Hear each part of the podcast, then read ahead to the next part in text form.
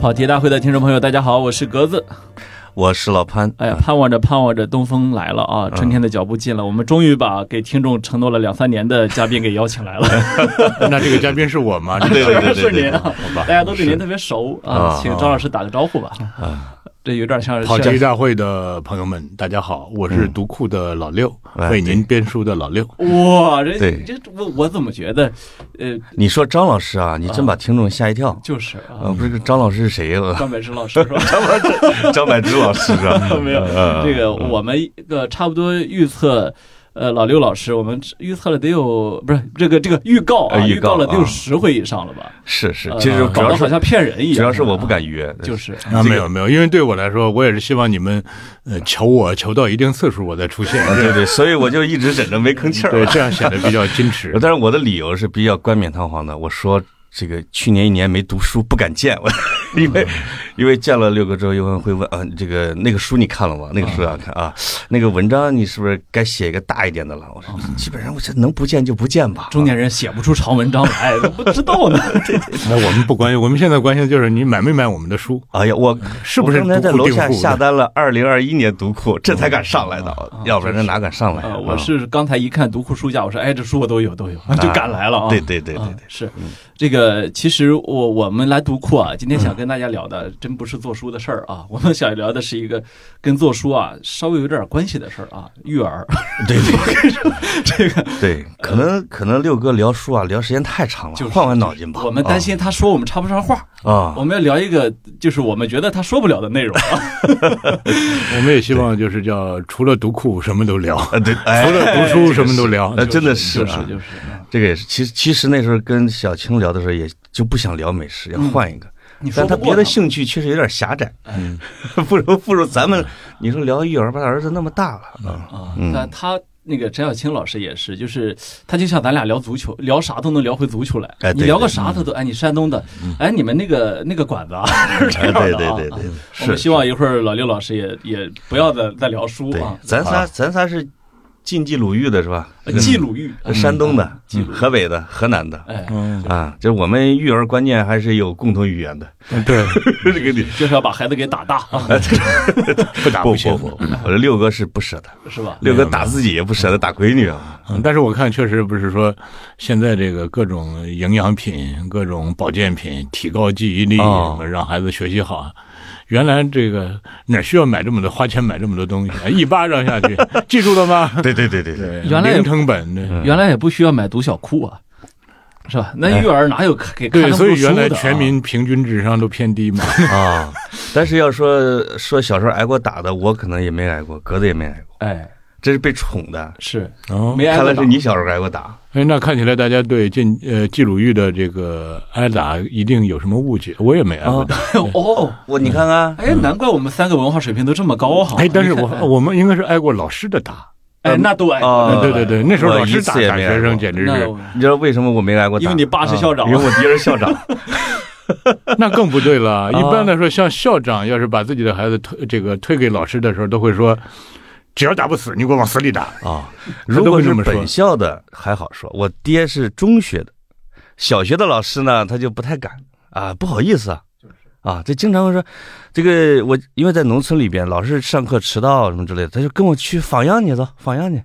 就是这个放完羊就早自习就结束了，然后期末给个奖状就完了，没什么要哦那求。这一点，我觉得河南要比河北落后很多。哎呦，是吧？对我们这里就是，如果说这个这个孩子没有挨哎老师的打，这家长会忐忑 不安。是哎呀，这个难道我们的孩子就没救了吗？这老老师对我们已经放弃哦了吗？或者咱是不是该给老师送点礼了？ 啊，然后揣点馒头过去送给老师，说你还得打，还得不打不行 啊！对，我现场给你扒那开，那你看来山东和河北差不多发达啊，对就是是啊嗯我是教育目理睹念，我是教育目理睹念比较先进啊，目睹我们老师抓着我的同学的两个脚脖子往大柳树上摔，嗯，他就摔得失禁了，就属于那种的。哎，你们知道我啊这个记忆中第一次挨老师打是什么打？嗯，我们老师把我们反剪着手啊，六个孩子绑到了一起，一个下午，嗯你这样谁也解不开那绳子，你知道啊吗？ 站 着，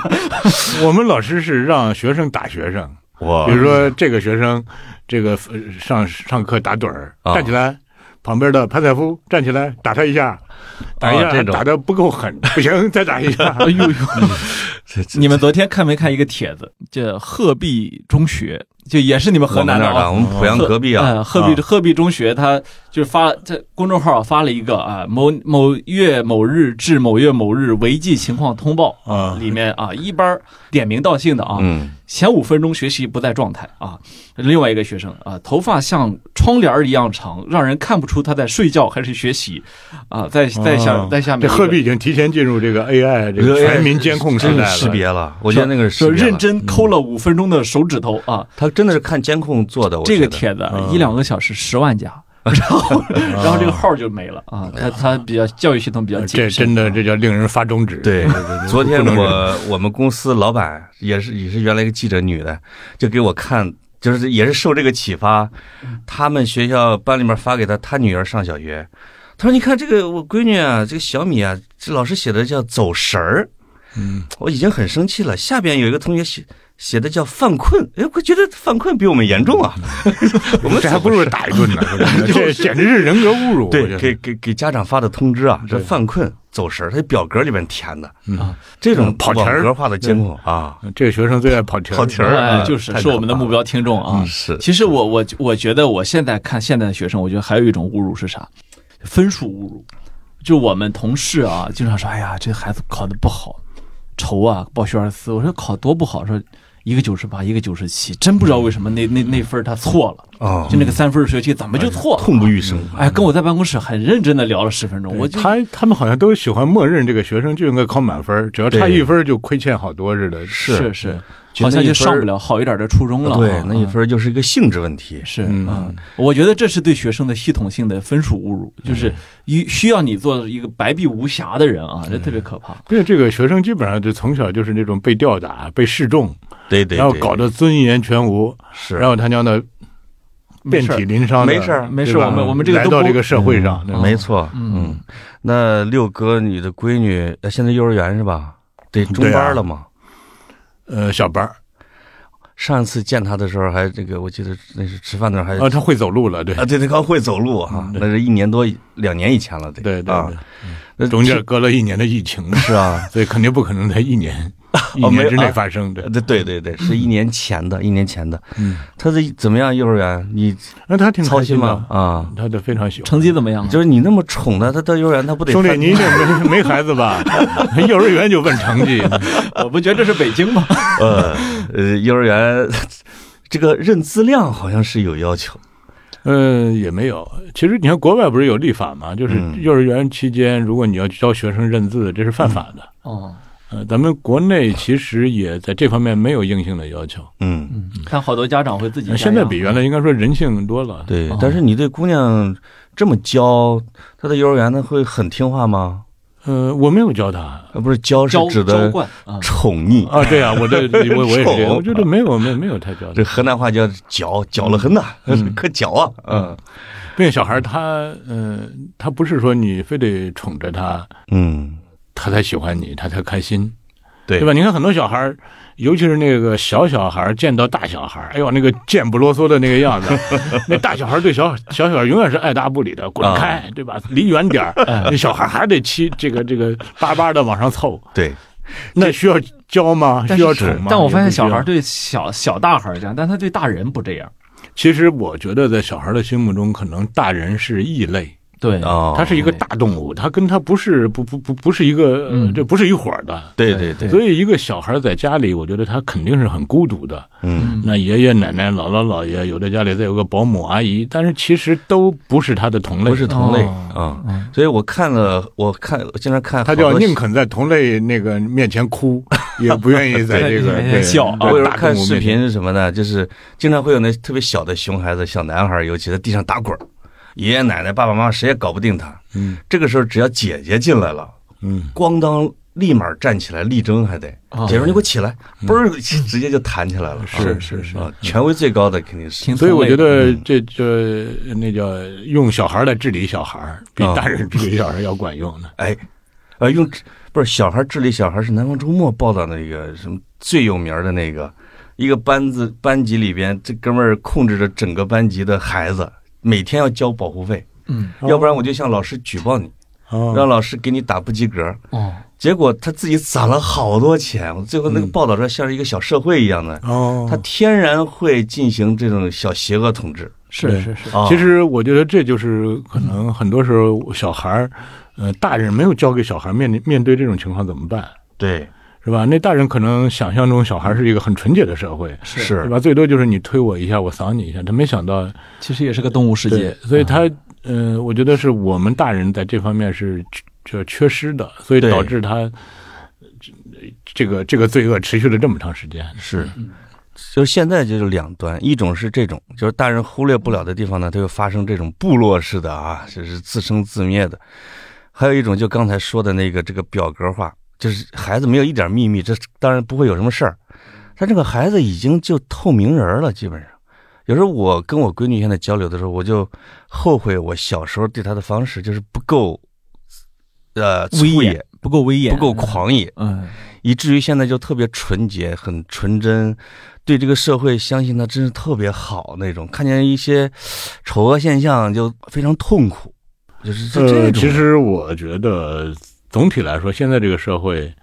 呃，不是我们小时候那种弱肉强食啊，那种嗯叫零和博弈的时代了。它就一个馒头，你不吃。或者别的小孩吃了你就没有了。现在应该不是那个时代嗯了，应该说物质生活比较富足的时候，人与人之间我就不用搞得那么你死我活的。所以我嗯 我喜欢这个小孩儿就是更傻一点儿，嗯，我觉得你看，就跟《红楼梦》里一样，所有的贵族 都傻。那王夫人对吧？她就是对她，因为她犯不着跟你动心眼儿，嗯对吧？她从小她就是生活在一个非常这个安全、非常富足的环境里头。那那谁聪明啊？谁伶俐啊？那都是袭人这种、晴雯这种，对，叫什么大家闺秀，没有几个那么那么精明的。嗯，所以我觉得我们的小孩儿，虽然他不是富贵人家的孩子，但是我们先让他具备富贵人家的 做派，就是你先傻起来再说。我呃觉得一个发达社会特别明显的标志就是人看着单纯挺多的，就是过去因为太穷了嘛，是吧？人一穷就粗野，这个是很很正常的。 其我觉得实比人一聪，呃，比人一穷就粗野更可怕的是比人这个人一穷就特别的鸡贼，啊、嗯，就是特别会算计。嗯，这这个特别特别可悲呢。对。嗯那现在我这相信一个小孩单纯一点儿、纯洁一点儿、傻一点儿、憨厚一点儿，他应该比那种鸡贼的小孩以后在社会上应该要更好我相信他的道路会更坦，会更坦荡一些。没错没错，至少他活得没那么累呀、对是吧？也他吃点是，亏又怎么了？他反正亏爹得妈起。反正都给留两两套房子呢，不上班也行。我们家亏 得 起，哎呦，真没想到 被被哎凡尔赛了一脸啊不！是老六这个是啊，真是是对闺女的办法。哎啊，其实 我叫我过去我一叫直也富养是这个闺观女点，啊嗯因为我就是骄骄纵骄纵啊。但妈妈严格，一般都是这样的，嗯负责娇宠十八年，那突然间就觉得这不这不是要去英国上学了什么之类的，才发现没有一个人出过北京，嗯没 有一个人坐过飞机或者什么之类的，你突然间发，哎呀，我天，忐忑，天呐，要出远门了，竟然，好在有疫情，还能再多跟一年，嗯你会觉得明年他怎么办啊？当然，可能潜台词是老爸我怎么办呀？啊，就是你都走了 这种啊啊。但对闺呃，女可能要求我还是相不太信这个小动物的野外求生能力吧，它比你对强。那倒是，那是那是，嗯，你是当舅舅叔叔的是吧？呃，我我们家有四个下一代小朋啊其友，实他的育儿经验啊，呃比咱俩还是比丰较富还，是比较比丰咱们富啊丰富。我今儿中午还在跟我朋那友他看到的都是天使的那一方面， 那那搁我我也乐意，对吧？你看所有的到别人家里去做客的那些客人，看到那个家里的小孩儿啊，哦真可爱，真那但就看但是他得但待多长时间但了。是我外甥跟我相处了超过一年，嗯。就是朝夕相处，因为嗯他今年十四，那一个天使要暴露魔鬼本色的得需要平多均长时时间嗯长是一年零一 个月，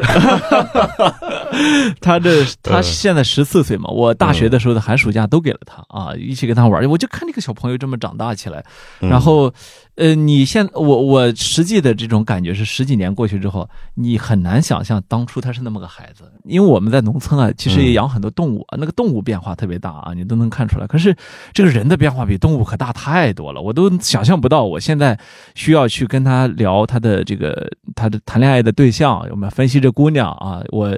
他跟我聊《冰与火之歌》啊，我们俩聊《红楼梦》，然后就是。有有时候他会聊出一些我不知道的东西来啊，就是我我以为我的阅读面比他广啊，他确实在向你展现他优秀的 一面，而而且你会觉得到了他十四五岁这他个就是刷存在感 嘛。他存在感啊。十四五岁小男孩之后，他说有让我这个上清华的叔叔喜欢我这件事情多么有成就感。呃，他不只是让你喜让我喜欢他，因为他知道我我很爱他，但是他同时已经有了那种挑战我的那种趋势了，就是非常明确的这东西我知道你不知道，或者说这这个这个道理，呃，我呃我是我我是用英文学到的啊哦，而你当时你们学那个农村学《校冰与火之歌》我读的是原 版，哎，他有这种哎感觉，他来了，你知道吗？就他小男孩，他逐渐成长起来，他特别的挑战你。这个过程其实对我来说挺有意思的。而且你刚才说四个嘛，这四个给我的一个强烈的感觉就是人的性格天生，就是明明嗯就是是差不多的这环境，是政治不正确吗？就是基因决定论。呃，我因为我现在从事这个工作，让我越来越发现基因是真的嗯决定了绝大多数的东西，包括你从小生活的环境，其实也是一个客观的东西嗯啊、就是一个人属于自己主观能动性变好和变坏，变得不好不坏的权利，可能只有那么百分之十吧。嗯有，就是你比如像格子啊，这长得挺好的，哎 呦，就是有时候跟他聊他们家的时候，我就觉得这个孩子从小肯定被宠坏了，因为格子讲，因为他他爸爸也是个这个老来得子得了这儿子，嗯他就讲怎么宠法，我我都震惊了。嗯今今儿给我讲的时候说，他爸爸摔摔骨折了，呃，他出只能车在祸地，上出车祸挪腿腿断了，那时候是吧嗯嗯，嗯但那个情况下还得让格子骑到他背上，在地上爬。那小时候，是是。嗯那几岁啊？那是。嗯那我可能就就几岁，因为他是四十才有的我，那你并没有说因为这个他就坠入深渊啊？对那啊完全没有，完全没有。是嗯这个也印证了你刚才那个说法，嗯就你无论对这个孩子怎么好，让他更宽松、更傻白甜，他长得还是优秀嘛嗯，对啊那。那时候，我们农村小学的校长跟我爸是好朋友。嗯那那我爸反复给我讲过这个故事，就校长他老婆，因为嗯是给我们家掏心窝子的说的，说你不能这么惯这个孩子，能惯坏，真能惯坏嗯啊！就是天天说说你还是得要严要严厉一点啊。结果我们村儿就出了我一个清华。所以，我爸这么干，从这个小样本来说也没有什么错，对 不对？我们村儿也只生了我一个 正大呀我我们村儿还好点儿，啊！我们村儿出了两个人大，分这么别厉是害我和我弟弟。哎哎呦，这个凡尔赛呦， 又了，这反个过来了，这个 猝不及防，经常聊不下去啊哦，对这这，哎 那不是这个概率是非常小的。嗯，我觉得跟那个山西呃另另 某一家族全是名牌大学有很，而且这个人一孤独一孤独的。如果这个是农村的会计或者农村的老师，或者是说他一个乡绅，他往往能把他的所有的孩子都能培养出来，就很难有一个说我这个孩子就掉队了对他嗯其实他会有那种群体的那种归属感，啊。他自己就会就会他就把他给拔高的那种感觉。对，不不自觉的努力啊，是所以你看，这个村子里他往往是这样，比如这个家族。他就特别擅长考大学，这这这孩子全能考上大学。另外一个家族，他可能他就不是很擅长，所以对，嗯得有人开头儿。就如果有一个人说某个哥哥考上了大学，他就知道这个路是能到那个点儿的。对啊啊，他能实他现就 啊具有这种呃有奔头了，啊，对对对 对，能攀比了。我跟啊我爸专门聊过，我说咱们村儿最富的这几个人，当时啊，最富这几个嗯人，原来家里跟咱有啥区别？我爸说都是地 主，原来都是地主。呃，这个是的，啊是是嗯是，这个你有说这这是叫基因决定论吗？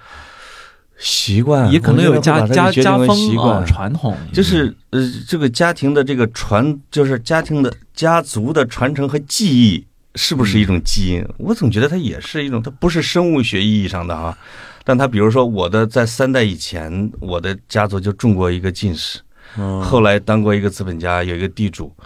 他就他就他到下一代他就默认他是可以达到那个位置，就经常好像有人统计过哈，就是中国的第一代还是第二代民营企业家，有钱的那帮人，嗯都地主家的孩子的比例非常高哦对，他在村里边。他自动会考上大学，或者自动会做一些小生意嗯，他慢慢的他就会，他除了这种嗯可能我们看不到的，比如说遗传下来的这个智商，对这可能平均他就比较高之外，他还有一个就是后天的这种，这个家族往往会让他，就是他那种就是自我管理能力，哎，他有的就是他就对他就有要求。对对，那有的家族说真的，这孩子生下来那个那个家里的大人对对这个孩子，包括他自己就是放弃状态。对我天，，这个包括那个我前阵子看傅雷的回忆和别人讲傅雷说、嗯说傅，因为傅聪死的时候嘛，这个嗯嗯说傅雷怎么揍这个傅聪的啊，所以他就跑国外去了。后来一看傅雷的成长史，我的妈，就是傅雷的妈有一次就把傅雷捆到猪笼里边儿，滴溜到河里边儿要淹死他，因为说。我孤儿寡母带着你，你竟然偷懒读书，你知道？你小时候你竟然偷懒，在那个村里边族人给人拦阻下，才没有给他扔河里。就是傅雷从小就埋下了这种创伤性记忆，嗯你不读书就得挨打，嗯，所以他就他就经常会把傅聪捆起来打。就是他的邻居也是一些就是那些作家和名人，他们就经常说又听见傅雷在打他们家孩子了。哎嗷嗷我觉得叫他，嗯，这就像可能你搁这个两个世纪以前，一两个世纪以前那童工现象就很普遍一样。你这个孩子挨打，另外一个孩子就已经开始当就已经开始对吧是工作了，那你对对对对，他这个这跟你不能说拿现在这个时代的很多东西去要求。所以没错所以过去好多家庭怎么起？你看那种有所谓有家训的啊，嗯什么曾氏家训、周氏家训那种家庭，其实出好多人才，对吧？嗯但是普通人家真的不知道怎么养孩子。你那个韩剧叫什么《请回答一九八八》里面那个爸爸，我印象特别深，因为他中间二女儿嘛，二女儿就是。呃，衣服得捡姐姐的是吧？好事儿得让给后面的。对这二女儿就过生日那天，终于情绪上崩溃了。嗯 崩溃之后，我就最后还闹得天翻地 覆。结果他爸爸买了个礼物给给他，然后就就跟他坐台阶上谈心的时候说了一句说：“爸爸也是第一次当爸爸。”哦啊，这说明什么？对对对对其实他们家就没有那种家学，说我们的家训是什么，是吧？往后传的这个原则是什么？他也是乱七八糟的养的啊。嗯呃，多但的是家庭我这样们说真的，也都呃，即使有家训，那些家训可能放在现在这个时代，很多也都已经过时了水土不服了。对这是不像他，你看他有的国家，他可能几百年不变的，嗯对吧？他那个那个传承。他也没有没有大的变化，咱们这个好吗？一代人可能就天翻地覆，另外一代人就彻底的又又扭扭转过来。所以这个东西有时候分什么呢？你比如说南方为什么说他哎姓钱的啊，钱家什么之类的，陈家什么之类，他的那个家训呢，比如我们说什么严氏家训呐、什么杭州那边有钱刘，他们整个的真的会有文本式的那个东西，那就是咱们冀鲁豫地区的人没法能想象的了。没错，另外还有一个，就刚才咱们说的这个习俗传承之外，我都不好意思讲的什么，真的是可能会有生物性基因，就是这个家族的人他天然的会读书。对，我就我昨天晚上发了一个公号文儿，就是访就是访问有一个阿斯伯格症的一个女生，她就讲她爷爷奶奶、爸爸妈妈、姑姑都是大学教授。我说这个，她说天然的就她当然可能会有一些病症，这个病症里边就带有什么呢？她说她爷爷从小呢，家人教给她一个《金刚经》，看了一遍，全背下来了。家人就就说这个孩子要上学，他就一直就就搞到大学教授为止。他这个家族的人他就是会背书，其实是这样，就是文字阅读有你有好多人是基因里面有障碍的，是吧？嗯也有一些人呢是基因里面就是能比别人摄入更多的信息量的你。看我我是从小到大基本上全是一就是一马平川，就是学霸。啊，并且我这个学霸还不是那种苦学型的学霸，就最最是。烦人的就是对你但是跟呢格子这种的啊。但是说真的，的，我后来我能听，并且我跟那个学渣们都相处的特别好。我也是啊，但是我我就是学渣啊嗯我是发现什么呢？就是他有的人就就是或者他生下来这个他这个模型，他就适合天衣无缝的对接应试教育。啊，那有的人他就他就他就死活就就就就就真就不对行不上，他你就这个是没办法他的。嗯首先都在课堂上坐不住，是吧？这个东西真的没法学了，是啊，但是嗯你说那些人他在另外一方面有特长吗？他是有的，但是呢，可能我们的教育给的人的这个出路径就太过单一，对他，就只有这一种选择，你就只能是在应试教育里努力考高分儿。你们要感谢这个时代啊，嗯 没有对 吧？这如果这是要这要是得当兵打 哎仗的时代，我和张老师可能我俩不行。哎，啊所以啊，你看啊，像呃你你这种学校，你像我和格子，我们这种还算是好大学出来的人，他反倒对学二历，幺幺哎双一流，他反倒对学历看得很淡。哎，我们其把实你看看的，越是这个，呃，高考失败或者说这个学历不太高的人，他越因为他太受伤了，真的啊，所以他反倒有一种非常浓厚的一种叫学历情节。嗯哎呦，他这一辈子都在追这个学历，一辈子都会貌似看得很淡，但是他你所以有很多官员呀、到到四五十之后还弄了个博士、博士后的，对啊，往往都是农技校啊，啊什么商专毕业的啊，是是是，但是其实他不知道，可能你像我们这个年龄，当年的能上中专、啊，能上技校的，那简直是因为他就相当于他已中考经是的时很优候，秀的了，中考的时候是最优秀的一帮人对才能考这个中专，因为一考上中专，你就能吃商品粮国家了，干部对啊，你就提前能好几年，对，啊你就能转飞了。嗯，那时候好吗？那真的是分儿最好的、最最高分的学生都去先上中专啊。嗯我初三的时候，我分数是够了中专。我爹呢，因为我下边还有弟弟妹妹，我爹说：“这个你去上中专吧，你早早点回来，我给对你啊找一早点个挣钱啊小学老师。哎，嗯，这个我说不行，这个他说比你学习好的前面那五个都上的中专， 对对对，我是不想早早的就业。我说哎呀，想上高中，想上高中，我觉觉得得那人就家不管还小你了，你自己去去上吧，就是这嗯就觉得恨恨铁不成钢是吧？嗯呃，咱们那个咱们这代人还有一个好处，就是那会儿可能爸妈他们懂得 也少，所以他对你没有那么，他不那么替你做主。对，哎呦，现在这个简直是。哎呦，但你什么专业？对，方原来向我们都小是区一个啊孩子，孩子他爸爸妈妈就是这小孩考大学，哎呦，那个他爸妈就研究那个报志愿，啊，我估计他们都能写出一个博士论文来。哎呀，那个对资料翻我翻对对的翻烂了都。啊我的天，哎，这这个问题也是我比较困惑的，就是因为我我还没养过孩子啊，啊所以我我其实一直非常困惑这个事儿，就是今天的亲子关系这么近，就是几乎每时每刻醒着的时候都在接触啊，都跟嗯这个孩子是有关系，不像过去我们可能比如说我我记得我上高中的时候有时有一次跟家里吵架啊，三个月三个月没跟家里有任何的联系啊，就是这样的。那么我在想。就今天，那我过去肯定那是不对的啊！你三个月没有联系那是不对的，但今天这样好吗？就是这么紧密的亲子关系，呃，我个人认为不好，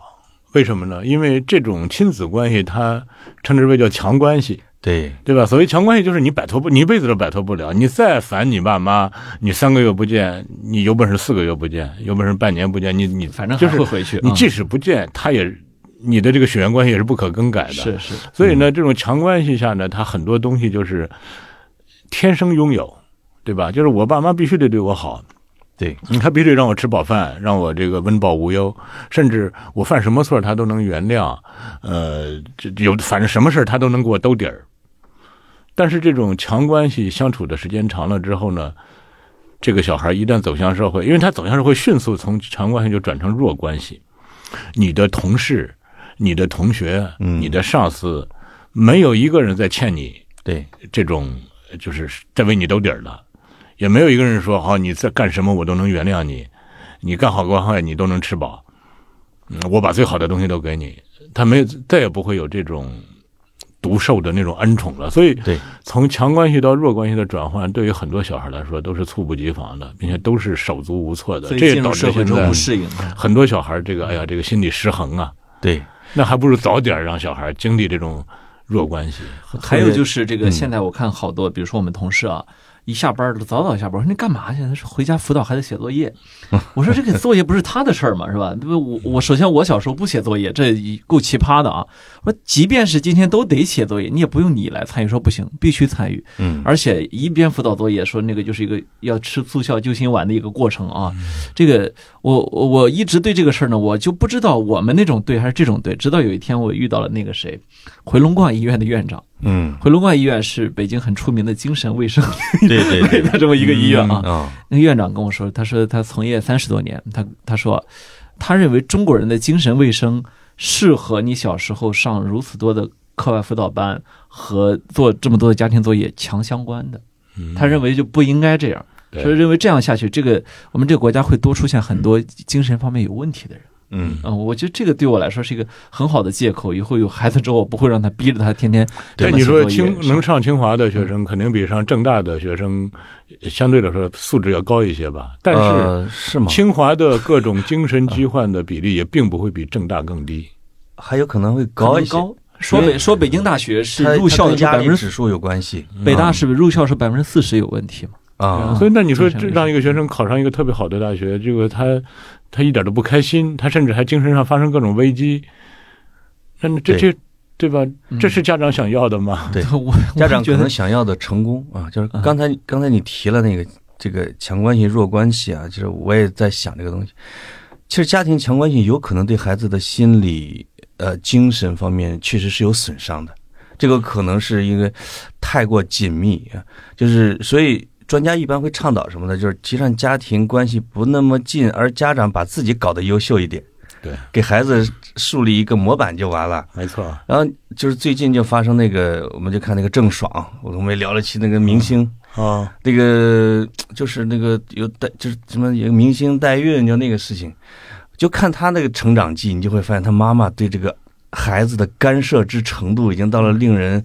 不能想象的可地步。能咱们很多爸妈都是这样，啊就是自己的生活一团糟。啊，对自己的事儿一点都处理都都处理不好，然后又要对孩子这个指手画脚，希望就孩子替他实现梦想。对对对对，这个独生子女一代尤其是这样，让自己啊变优秀，其嘛嗯实才是健康的。这个父母什么都是让让孩子变优秀啊，就是恨不得我催熟。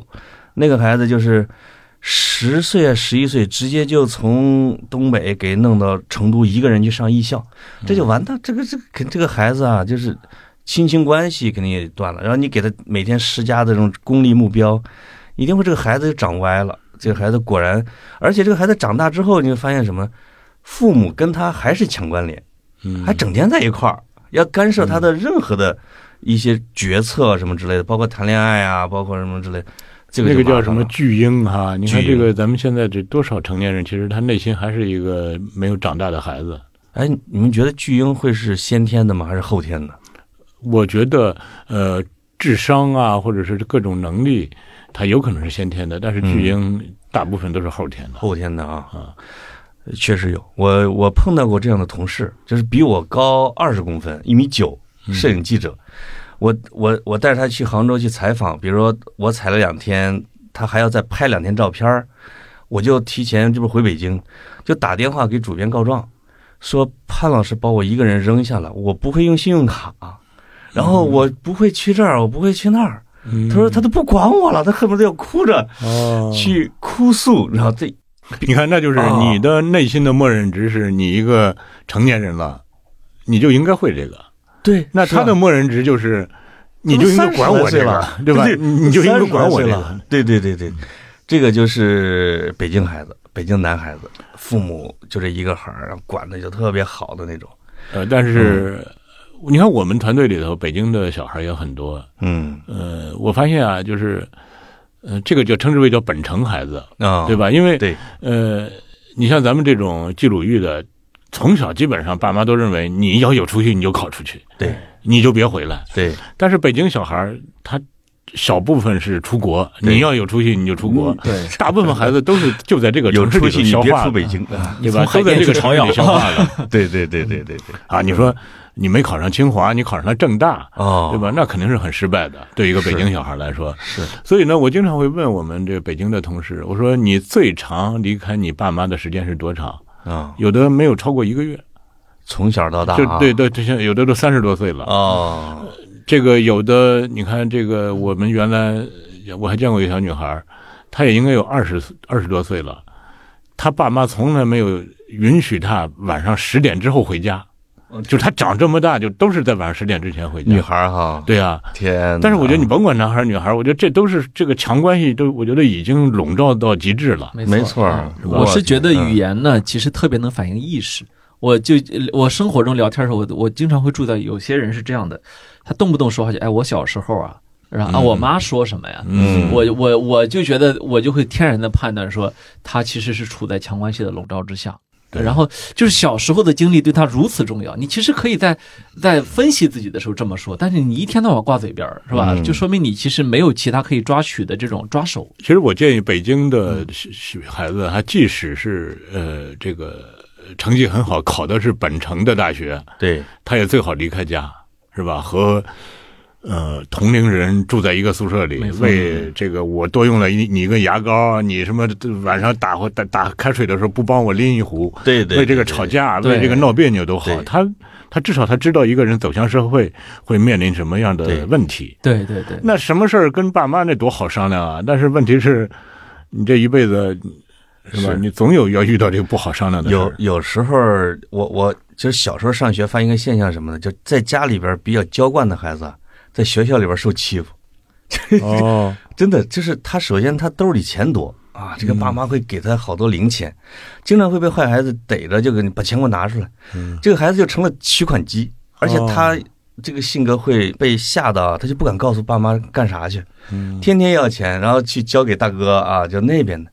另外一个他不会社交，就是他在家里边受宠的时候，对他会去直接去给同学那儿就抓，就是我我要这个，或者说我就没有一个说我给你互惠啊，这个给你一个利益，你给我一个利益这种东西，嗯就是那种没有商量合嘛，作意识。啊对嗯，就会被别人给孤立，或者甚至是暴揍，就成了那种就人人。人就是就觉得哎，这家伙欠揍啊，这家伙欠揍，嗯那种孩子啊，有时候这个父母有有的时候，我有一次，他孩子被人打的，实在是他孩子不敢，就是盖不住了，这脸都破了。爸妈找到学校，还带着警察，看见孩子就是一直讲自己被怎么欺负，都哭说：“我孩子这两年怎么一直在外边挨打呀？我都不能理解，在家里边我们什么都不不舍得碰他啊。”嗯，但他就是这样一个社会碰撞的过程，他不会，嗯，他没有正常的去交往。我理解育儿其实是对社会做贡献的一个过程，就是我经常在街上看到那种起冲突的时候啊，我就觉得，哎呦，这个这是都怪他爸妈，就是有些人你看都怪都怪他爸妈啊，没教好嘛，是吧？哎呀，这个有时候会说啊，嗯，子不叫什么子子什么子不不教父父之哎过过啊呃他特别像这种打疫苗。啊，一个小孩，你越早让他跟人打过打几架，跟嗯人发生点冲突，利益上的冲突，互不相让，然后学会跟人相处，嗯，在相处中甚至谈判，互相妥协，是嗯他这个疫苗打得越早越好。他有的时候甚至他过了一定岁数，你再打疫苗都都没用了。是是是，我我很清晰的记着，我外甥有一次，然后从学校回来，那个我们都看到，就是明显是受了委屈了。后来一问挨了打，嗯，然后这家里人就坐下来商议，说是我们家会偷偷开小会，说应该怎么告诉这孩子接下来怎么办。嗯，我就去告诉他说，我说你不是。从三岁开始就给你报了空手道班 吗？养兵千日，用在一时，你为什么没打回去？嗯呃，我发现一个，我当时也是看一个人的行动举止，我老感觉有点奇怪。我后来发现是什么？你比如说，我们从小可能你要学学会让自己成为一个社会人之后，你会对养成很多习惯。嗯那这些习惯呢，慢慢你会变成一种叫不加思索，嗯，是吧？你比如说。这个你拿了两听饮料过来，你肯定可以先， 你肯定会先递给我一听，然后你再打开自己的一听。啊，这个是他内在，他是这个习惯是不加思索的。对，但是呢，你可以看到有的人他会犹豫一下，嗯然后再递给你，他就对就变得就特别像演戏，嗯，啊是吧？就是他这个，我认为就是属于这个叫疫苗打晚了。他的本能是本来要给自己喝的，啊，后来哎来他后来学的，嗯社会化训练啊，嗯对有一些在班里面确实是有时候受气的孩子啊，他在家里面是爱哭的，因为哭是他拿到东西的一个诉求的手段。嗯嗯但是这个男孩子如果在班里边爱哭，他就完了。其实这也是最近我在观察我女儿的这个情况，哦我就特别难过的是什么？就是我发现我们中国的小孩儿基本上都只会一个办法，就是用泪水来得逞。嗯，这个在心理学上叫消极防御，对吧？就是你只会用发怒、呃抱怨、指责、嗯，呃流泪、哀求、下跪、对，逆来顺受、忍气吞声，只能用这种办法来解决问题。嗯嗯，他学不会说一种积极的，我用幽默来化解这些，或者是我用一种呃升华，把这个升华一下，就是他没有这种，他都对没有没没有接受过这种训练。嗯，这呃呃，这个就真是可以用到这种病例干预上啊，因为我现在做这个工坏了作不坏了，是做又那植入个了，又植入了，嗯自闭症孩子的干预，嗯他是一个非正常孩子，但是呢，他的那个干预方式叫 ABA 式的，就是行为分析的干预方法。哦，这里边因为我刚接受培训回来，我得带孩子，还得老师考试我。其中有一个说，只要这个自闭症那个孩子啊，他在那儿哭的时候，他想要一个东西，嗯，你就让他一直哭。就老师就一定在旁边要忍住，嗯一直到这个孩子明白我解决不了这个问题，然后老师会引导他说：“哎，你来指老师，我要，因为那个自闭症孩子语言能力不太行，嗯但这种简单的原理式的办法，我觉得也适合于普通的孩子哎，正常小孩也是这样。你比如说这个小孩，他拿勺子往自己嘴里喂饭，啊。他肯定是喂的，哎呦，这个撒一身。对，但是你大人，当然大人一伸手给帮他解决了，不就得了吗？但是你就得让他这么去没错儿去，喂饭啊，或者这小孩儿看着这东西够半天够不着，那大人就顺手把这东西就递到他眼前了，你就不如让他努力去够，或者让他对提要求，哎，我要这个东西，对，他跟这个道理是一样就的。是那种只用眼泪和来达到目标的那种家长都不应该支持。另外一个就是咱们的爸妈们太喜欢包办了，对吧？太喜欢就是替人家这个，替人家干活，替人家做主，替人家拿主意呢。哎，对，这个这个案例还是可以举，就是刚才我说的那种，有一些家长带着自己孩子啊，他说去我们去机构或者去医院去诊断，说我们孩子是都说不正常，没有什么不正常。医生说他在家里边什么，在家里边什么都懂啊，哎，跟我们交流很顺畅，说说要牛奶我就递给他，什么什么。哦但是当医生就给他放了一个一盒牛奶，他就不会去跟这个医生去讲，他不能提出自己的要求，不能提出，而是他其实给他妈妈和爸爸在一块儿，他眼神儿还没扫到牛奶呢，对牛奶已经到这个这个手边了，对，所以他这种过就度是干并扰不是一个有效的沟通，不是有效沟通，不是互动，是社交，嗯，对这种的，是。这家长是喂养式哎的啊，，我刚呃，我前段时间也是参观了一个自闭症的一个公益的机构，嗯，他们教自闭症的小孩儿呃骑马，说是骑马很骑马哦疗法 很有效，是吗？是伪科学，哦，是吗？伪科学，这个正经的骑马疗法、海豚疗法，哦，甚至还有外星人疗法，这个这这这个这很多都是伪科学。目前是经过科学循证证明，就是这个一对一家长这个老师对你的行为来进行干预，哦你，的错误的来给你改掉，这种是最有效的。哦那骑马那种的基本上不太行听着像玄学啊。啊。我我觉得中国的孩子成长中有一个经典的场景，就是你摔地上之后，这个怎么办的问题。嗯哦，基本上我呃以前我们模我们的模式就是，哎呀，赶紧抱起来，孩子孩子不哭啊，开哦始拍拍打打，反正各有种嗯人有的还要打一下那个地，哎哦是吧哎，让你把我们家孩子滑倒 了， 就是就是就是啊。是是但但但是一定呢要找责，任这人。几年我们啊逐渐的开始跟人家学到是，你让他自己起来，一定要有他自己起来那个过程，要不然的话，他以后他知道这招管用啊，就是不让你非得用哭来解决这个问六哥题说。的那哎，个， 我看过嗯小时候看过一个漫画，也是一个小孩摔了一个跟头，然后爬起来就噔噔噔去找妈妈。然后这个屋没有，那个屋没有，楼上没有，楼下没有，花园里没有，找了半天，终于找到妈妈了，哇，哭了。然后对倒地就哭啊那种的。 那这家庭够有钱的，还有花园刚啊才。你说的那个拍地那，我也想这个，这个其实家长就不对的教育方法，就是一定是要把责任归到别人身上，这个对没错啊孩子形成的这种反射很吓人，是是是而且这时候就你是还有都怪特别别人， 这叫什么？诿过于人。伪嗯过于这个人这是咱们的一种根深蒂固的一种思维习惯。那就什么事儿都是别人。现在想想啊，就是我们有时候会讨伐说独生子女制度啊、政策啊，我们可能不一定说的是这个政策本身，而是它导致对这个家庭啊只有一个孩子没法形成有效社交的这样的一个后果。只要有俩孩子的，就刚才说的那很多的，他就不会出现，因为这哥俩就会呃我潘老师，我天不天认，弄我原来也啊认为这个，呃对一个教育失当的家庭来说，有俩孩子只会说是叫失败一 对儿，对，有一个孩子是失败如一果个不。管这俩孩子呢，呃，那那我觉得啊他、他是一个怎么说更积极有效的一种教育，呃嗯一种感染。如果没有的话，你我说真的，我们看那个电视节目里有很多那个家庭纠纷啊，哦，哎呦，就是亲兄弟姐妹，说真的就为一床破被子，那个就这这这哦对一互不相让，打一辈子，那而那说且真的还不如没有这兄弟最姐妹后呢都不养老，对吧？对啊一般都是这都不对养啊老，所以我不啊认为说是呃嗯这个孩子多了就好像呃就能长好一样。啊哦，你说的可能又又是另外一个，真是到丛林法则那个，嗯嗯这孩子多了，很多的父母是我就喜欢其中一个，或者我就不待见其中一个，就是嗯我自己的家族里边的那种老奶奶啊，这种之类的，嗯他他也是，嗯，他就在我爷爷家住着的时候啊，我这老奶奶就把 这碗啊、 什么盘子啊，或者是馒头啊，这这塞怀里给最小的儿子去了。哦，哟，这个前面这几个嫂子那就气得要不行。嗯刚才你说的那几个孩子多的，嗯他往往是这厚此薄彼，或者他们认为这分配不均、不公平，最后让我养你，你养我，就陷入了乱战。嗯对，还有一个就是，呃，怎么说呢？就是咱们这种政治不正确，嗯，咱们至少现在还会呃有一句话要说之前会检讨一下。哎呀，我这么说是不是政治不正确？对说真的，你看咱们很多长辈那种根深蒂固的习惯，那那都直直直接应该枪毙五分钟的那种很多观念，哎呦，对是昨天有一那个公然的嗯歧视，嗯，公然的这种对其他人的这种人格上的侮辱、人格上的否定啊，没错，这个啊那就是那太文多化和了教育决定嗯的嗯。昨天有一个新闻做的传播的特别大的是，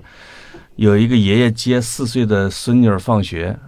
过过过马路，路啊哦，，怎么了他？爷爷一定要闯红灯，孙哦女孙女拦了啊两次，孙女给拦住了四拦岁的拦闺女两拽两回没拽住，他抱着他闺女就往前走，结果被车哎呦一下撞飞了。了。那小孩呢？小孩孩儿儿活着轻微伤，爷爷撞死了。我哎呦我去那当时你下还面这个评论啊，你怎么会笑呢？我这个，我就我我是苦笑啊，我是我就觉得这苦笑啊，因为下边评论网友也哦，是啊、那反正这个他哦确实，这种悲剧符合人的期待，就是你得吃这个亏，那这是个亏吃的太大了，吃太大了，吃太大了，就是不过刚才说到这个这个养养几个孩子这个问题，因为我是在好几个孩子家庭里面长大的啊。嗯呃，我我我我们这一代人里面，其实我这属于异类了啊，少数。我的感觉确实是，其实这会让育儿的过程凭空的增加几个难度值，嗯就是你跟兄弟姐妹相处的过程，稍有不慎，那一个那一个点一过之后，很容易反目成仇对。就是很容易成为一个非常不和谐的家庭。当然，如果一直保持和谐，就我我比较幸运，就是我我们都相处的很好。嗯，但是我其实心里面还是胆怯，就觉得说有，尤其越成年之后，因为你有已经涉及到利益了，涉及到赡养老人了，涉及到家庭的资源分配，你更发现哦，那个矛盾点它是时时处处摆着的。我呢是从小就从小在姥姥家长哦大，然后呢上学很早就去上住宿学校，我对这种家庭生活体验的比较少，嗯所以呢，往往我可能内心反倒会比较理性的看待。我觉得家庭生活第一，其实它骨子里是经济关系，往往就是因为经济上的分配不公，然后再打着道义的旗号来做各种是各种争夺。是第二就是沟通问题。你别看一家人在一起锅碗瓢盆生活一辈子，说那有的有效的沟通一辈子都没有几句啊。没错，我吃了一回亏，这个就是我我现在想想，我得向我的，你发现这个家庭关系，当然本质上还是人品啊，人好可能会解决很多问题。另外，确实是沟通，我有一次就差点哎，咱们啊有自认为自己人品不好的人吗？ 那所有的人都认为我啊、行得正，走得端对，对我就是一个 好人。是，这个是看客观评价啊，第三维度。但是我犯了一次很大的一次错误是什么呢？就是我家老爷子呢过十年啊，因为我我妹妹我都在外边，弟弟在老家，我们就默认了呢，就是哎，我们回去办了之后，把所有的份子钱都给我弟弟啊，就说，然后就是大家都不言不证自明嘛，就是以后其他人所有的事儿是你都去去去忙活去就行了。后来就参加一个别人的一个一个这样的一个丧事儿啊，什么，哎，我叔叔就问我，哎，这你你老二怎么没出钱啊？我去，我这开着车，这微信语音，我说老二你怎么回事啊？你不出钱啊？这个那钱当时给你就是让你随份子的，你说 那我老二这个弟妹，我老二就找我讨伐了，说我说这个，我说说说你弟，说你弟妹很不高兴，我说怎么了？他说知道，我说你这干嘛告诉他？说没有，他说我一按语音，他在旁边听着呢。说你哥哥怎么能说咱们那么自私呢？说说，但实际上钱好像已经给了，属于这种的。我最后就自己打脸了，我说大哥我错了，我说哎大这哥大哥这我错了啊，你看他嗯事实判断和价值判断，是啊，对吧？是啊？你就直接说这个份子钱你给没给就得了，你千万别上升到我你这个人就是一个自私的人，对对吧？是这就我当时是价就把价值判断和事实判断混为一体，你就觉得老二是我弟嘛，对吧？但是你想想啊，咱们这个家庭成员之间的沟通，往往都是这样，嗯动辄上升到人品高度。对对对，你这一辈子就甭想好 了，哎对吧？你不就是一个这样的人吗？这一句话啊你出就是来这就种没有人有效沟 通了啊。嗯本来是就事论事的，我最后就直接就祖宗八辈儿全整上了。是啊你从小就抢我东西吃，我发现现在网友吵架也差不多这个逻辑。你看我这个啊当编辑，肯定书里头会有错。嗯，我们有的我有的时候收到这种邮件，就是这个作者呃读者指出一个错，前头指完错，后头这么这么简单的字都看不看不出，都看不出来，以后别当编辑了。咔，他这两句话出来之后，一下让你觉得哎呦，你还是别给我指这，就是本来啊，对本来还一字之识，还还你感可谢能人家刚看到指这正。个意见的时候，内心还挺对惭啊愧的啊。所以说，啊就是这个人就喜往往最喜欢过后半截的那个嘴瘾，哎，对对是吧？就导致这个彼此之间的这种伤害烈度非常我。我大们。节目每一期下面都会有那么至少一两条，是说着说着问题直接开始攻击主播的哦，啊。嗯，这个我看上一期攻击老潘， 没攻击我。对，这个就感觉好像是什么，就我们从小所有人默认的受的一种哲学训练，从现象到本质。呃，叫说最狠的话，是吧挨最毒的呃打。对，我最狠好的从也现啊象到本质，就是你第一句话说现象，你要这样要总结规律，嗯，说你这顿饭吃的不好，说明你这一辈子饭都没吃啊好。这个是我一直觉得我们中呃我们国家很多人的这个就所谓的公共表达是分不清事实和观点嘛，是吧？。对嗯对。结果呢，其实这个东西是从家里开始的啊对，它不光是在学校里面，你没有完成这个很好的教育。再一个，啊，两口子百分之八十的矛盾就来源于此。嗯，对，就是进行人格侮辱，对对对，是吧？你你一贯这样啊，对嗯本来可能就是你多吃了一口，他少吃了一口，然后马上就上升，你就是这么一个自私的人， 对。嗯我就后悔就嫁了你了啊哎。呦，我是小学认识你的时候，你都这样 了，这就没法翻身了啊！是是是嗯，这哇塞，哎，我觉得这个聊的还挺有意思的啊。啊，就是啊没是上不是可以说再见了？嗯，还还没呢，还没呢啊，说是还可以聊十块钱的，哦，是吗？嗯，还可以聊十个。其实我发现家里啊，一一就是有大孩子有小孩子那个那个成长过程啊，我观察我们家这几个小朋友啊，那个他确实是有一个像那个有一个现象叫印随。嗯就是那个小天鹅和小鸭子出生的时候啊，嗯它一出生之后，它会睁眼看到第一个东西，它会跟上走， 嗯前面那个怎么走，它就怎么走啊。所以小鸭子、小天鹅，你看都是排成一排走的啊。嗯我就看我们家这个最大的，因为十四，最小的才四岁，这中间隔了四个，这三四个孩子啊，对，这四个孩子你就发现他有样学样。嗯这个当年我外甥竞竞选中队长的时候啊，嗯我代劳我代笔写了个演讲词啊，他选上了。嗯，他妹妹啊，竞选中队长的时候又选上了。哦，对对对对，现在我哥会啊，家，他关键用的都是我这套词儿，你知道吗？所以你看，现在这个爸妈动不动就希望孩子多读书，他自己在那刷手机没完，你然后让孩子多读书，这就印是随现象啊，对，这有人先走一步的，就《权力的游戏》里边也是啊，就是在夜鬼的那个里边，那帮人在那个岛上边上全是水，哦，对对对，夜鬼没有 一个敢走的，因为对下去就是突然水有了。人冲过猎去了狗，这哥们儿就手贱啊，对拿对小对石头给他噔扔扔，结果滑到人家脚底下去了。嗯，第一个第一个夜鬼咔咔走过去了，我天，这帮人就完蛋了。啊，这个就是刚才你说的那个，这验证，哎，而嗯有一且个领头的，而且所以我真觉得爸妈要想让孩子出色，你就先让自己出色起来，哎是是吧？是确实，就是你不用去塑造孩子，你把自己塑造了嗯，就完了。这这这个这叫什么行为示范嘛？嗯对。这啊，就是这里这里有个度，你看特我看但是他老要求孩子出色，其实给孩子导成导致的这个影响就是，以后孩子也只会对别人提要求，哎，对他不会要求自己。是是是是是，嗯嗯我就就有我们看到一些家庭，就是家人是不理孩子的，就是这个把书锁到柜子里边，你还你甭看，嗯哎，我自己天天看书，这小孩啊，反正窍门溜锁的去看书，对对去找书看，因为这个大人天天在看书，感觉里边有什么宝藏啊？嗯嗯。就是你只有用这种行为，能你能影响到他，说你看你看这个哎，真不我们行今。天不是说除了读书什么都聊吗？哎呦哎哎呦哎呦不能再聊读书了啊除了读库什么啊都，对，聊。那呃除了读库啊， 那那我们其实还有一个问题，就是张老师，您作为这这一辈子跟书打交道的人啊，对孩子读书有什么计划吗？嗯，或者说现在有在培养他开始像阅读啊，像这个呃，我觉得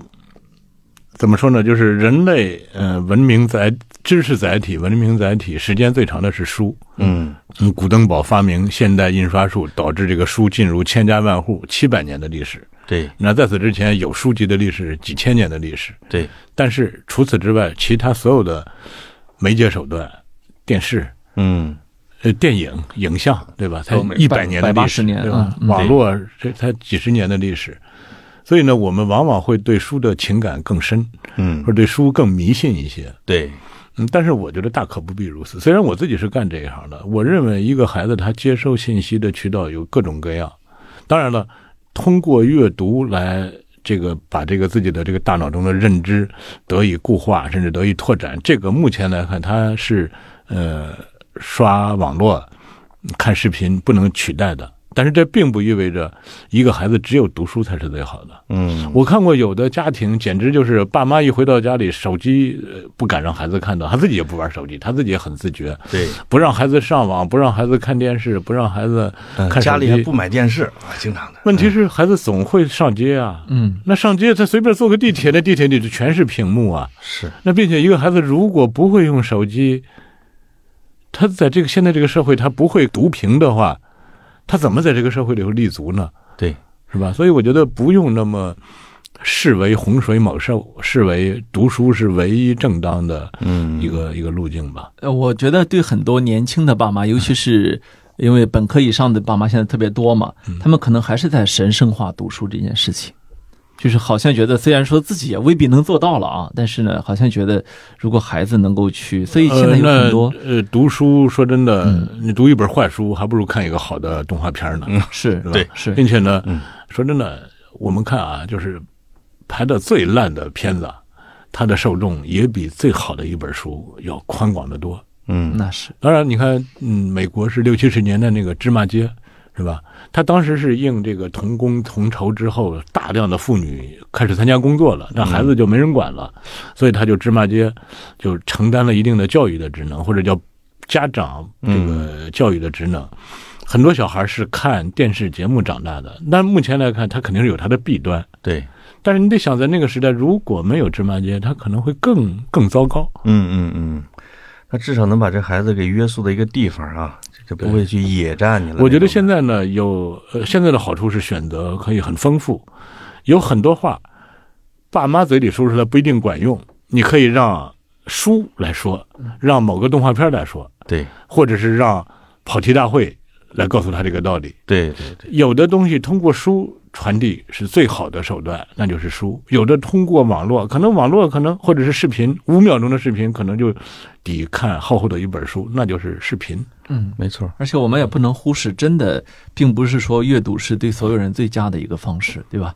可能是我们这这过去的这些几代人的情感，有有那一这个种人类执念嗯简史不就说嘛，说你怎么判断一个东西未来的寿命有多长？那么它此前的寿命、此前的历史有多长，它未来的寿命都有多长？哦啊你听起来好像很有道理，尤其是干我们这一行的 一听，哦，我们图书行还业有还有七百出版行业对嗯吧？大众出版行业已经七百年了，我们也有七百年的历史，但是你想想有多少啊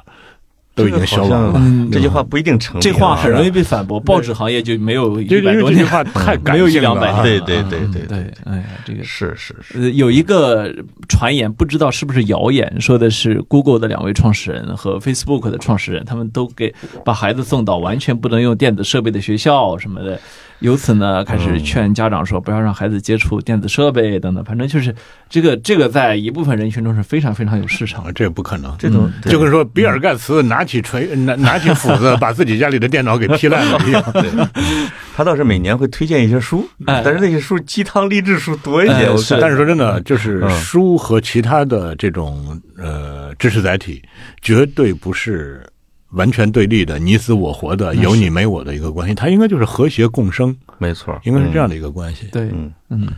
其实像我们小时候，因为其呃我们在农村长大，其他的载体不是很多，嗯所以那时候呢，书几乎是唯一的可以可以对去啊寄托电的东视西。书，我小、啊我我小时候我印象也很深，就是其实电视看的也不多，那主要还是看书，所以因为那时候农村连电都没有，呃是 是吧？经常难得有一回电，啊所以我我们村电儿脑亭啊，一本书嗯就是《射雕英雄传》嗯就是以我这起码我们南街吧，嗯，我知道的就是大家轮着看，就是一套《射雕英雄传》，没别的书。啊所以有其实也没小学的时候逼着没办法，四大名著都翻完了三本，哦因为你没有别的可看的，你只有四大名著。你们山啊东这么这么秀自己吗？呃不 是不是 孔只孟能之乡看难四道面只能看四你大没名著有别的了啊东西，它不是说你没得选啊。你如果是你让我选，我肯定连环画什么的动漫啊，这都选了啊。对对挺挺那个什么的一个过程。嗯，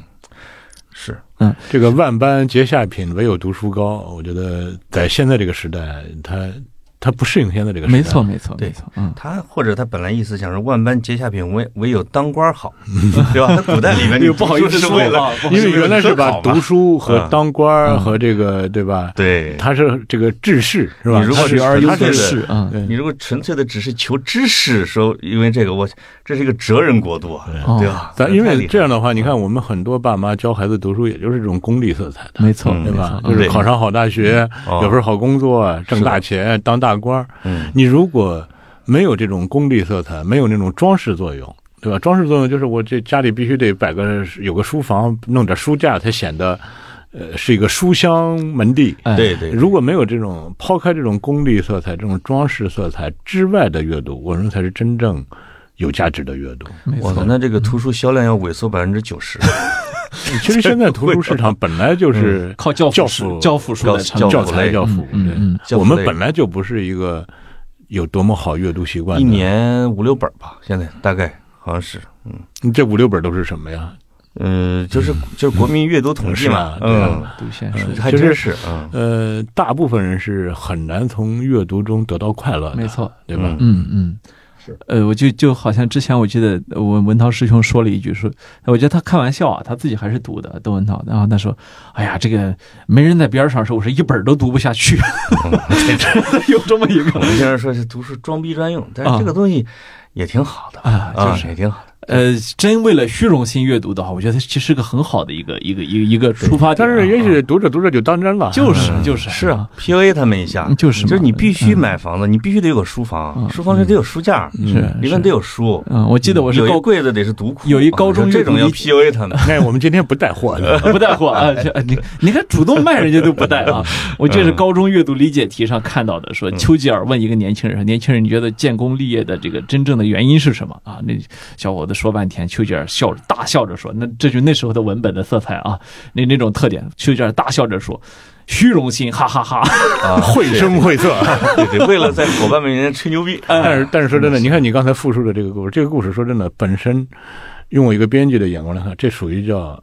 不那么高级的中文。嗯，是这样的书读的越多，对这个小孩的毒害越深。是是是，嗯，是嗯，哇，好，没有想到啊对对对，这对对个这个所有的话题最后都可以回到读书啊。这个三个人的职业病，这玩意 儿是是是没法完全割掉的啊，是是，挺好，挺好。嗯，嗯我对没没有没有想到，我我都敢聊育儿话题了啊！那是，我觉得我们这育儿，我们那聊得平时挺好的跑题大会都聊什么呀？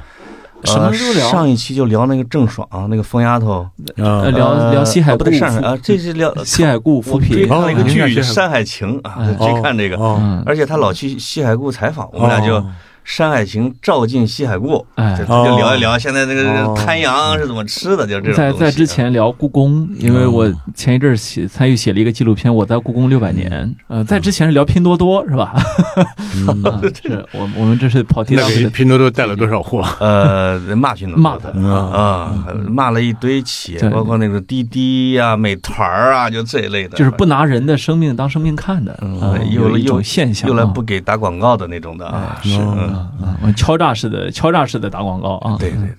对，好，好这期到这里，谢谢六哥，谢谢谢谢六老师啊啊，这个。嗨， 差辈儿了是吧？你这对对，你还是有辈分关系的。山东人嘛，哎山东人啊有这个意识好啊吧，欢迎大家嗯，以后多来我们读库的录音室里嗯来。哎，是我们决定以后就租这儿了啊。哎你这个录音实在是太好了。我们俩看上了啊嗯。对，如果如果你这些设备，这个你觉得哎别闲着啊，找人录的时候你可以喊我们俩啊。哎啊，，就好是嘞就是嗯啊。好，谢谢好，拜拜。嗯拜拜。再见。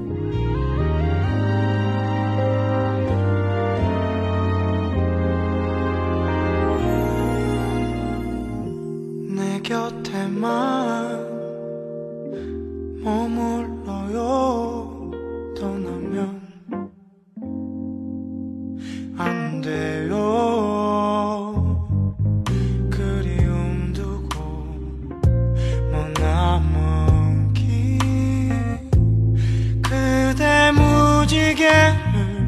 찾아올 순 없어요 노을 진 창가에 앉아 멀리 떠가는 구름을 보며 찾고 싶은 내 생각들 하늘에 그려요 음 불어오는 차가운 바람 속에 그대 외로워 울지마 나 항상 그대 곁에 머물겠어요 떠나지 않아요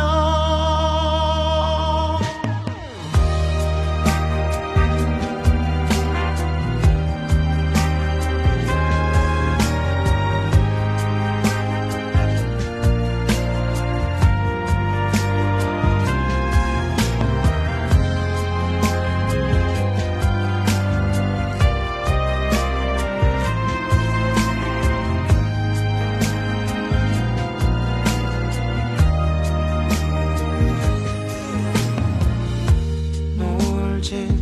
창가에 앉아 멀리 떠가는 구름을 보며 찾고 싶은 이의 생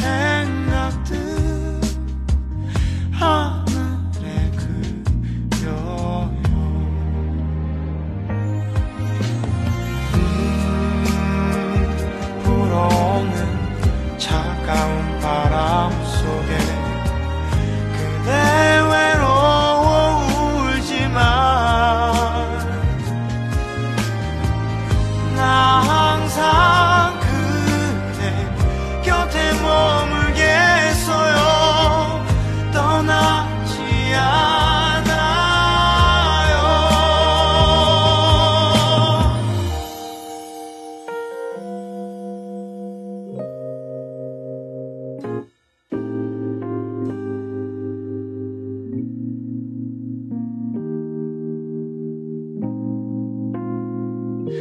내 곁에만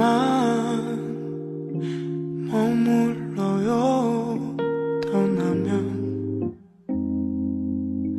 안 돼요